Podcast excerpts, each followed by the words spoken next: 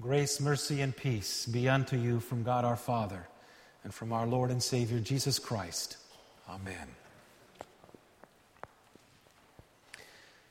Pretend that you were taking your family to Jerusalem, and as you were trekking up the hill to Jerusalem, because it sits on a hill, you noticed that nearby were three crosses, three evil people that had been crucified there.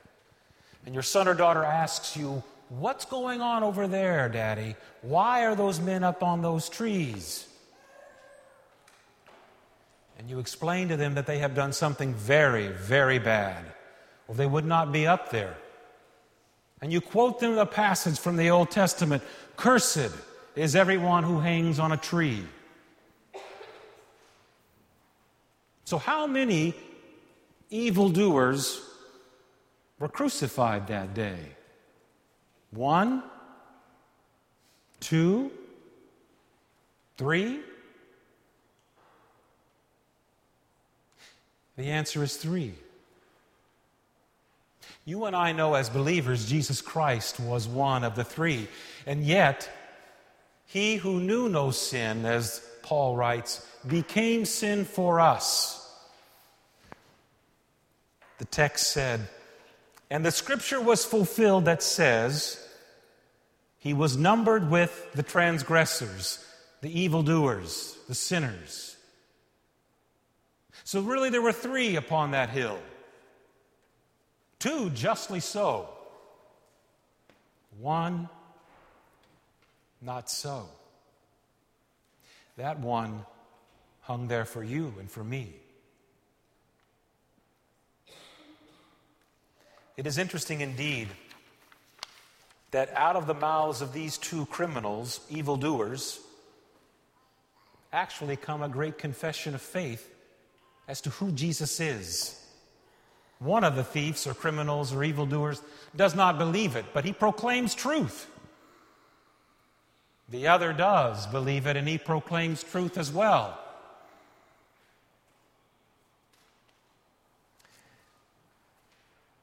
The robbers, which is kind of a nice way of saying an evildoer, who were crucified with him also reviled him in the same way.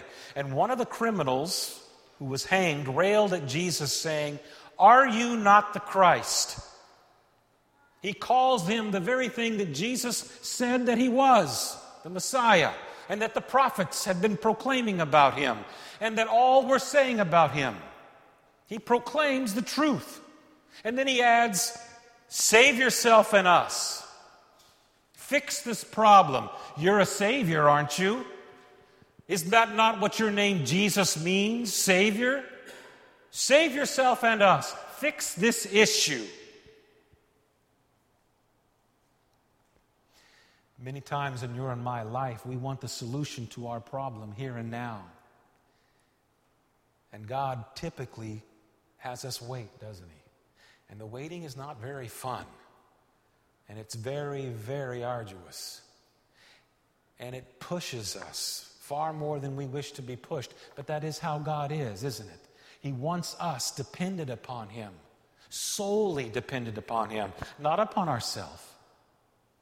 And He does that by encouraging us to persevere and not only not always get the easy answer quickly. The other, whose name tradition says is Dysmas. Dysmas. He's the one that dies a believer. He rails back at the criminal. Now, for a moment, you have to almost giggle to yourself. These three men on crosses, and they're arguing, the two of them, about who's right and who's wrong. We spend a lot of time arguing with other people about who's right and who's wrong, don't we? Because we want to be right rather than repentant always. We want to be proven rather than forgiven. We want to be reconciled, really, is what we should. So the one, Dysmas, rails at the other and says, Do you not fear God? Fear God is not a statement said in lightness. Remember, their arms are crucified. The only thing they have that they can move much is their lips and their mouth. And he's calling upon him, Don't you fear God? Do you not realize who's in control of this whole cosmos in which you and I think or thought that we could move through our life without any concern for somebody else, including God? Don't you fear God? And then he asks, Since you're under the same sentence of condemnation, he's reminding him, You who has a big mouth, who's over there crucified just like me, you're railing? You're actually railing at this one? And then he adds this We indeed justly are under this same sentence of condemnation we're receiving the due reward for our deeds. Hmm. When you and I receive our due reward for our deeds, we don't like it because it's a bed that we have to lie in that we have made ourselves. In God's kingdom, there is always forgiveness, always forgiveness. But we live with consequences in this world consequences of our sin, consequences of other people's sins. We live with consequences. David lived with consequences too, didn't he? King David had to look outside of his window and see those two freshly dug graves, one about this big and one a normal size, both of his sons. That was a consequence of David's sin, and yet David knew he was forgiven.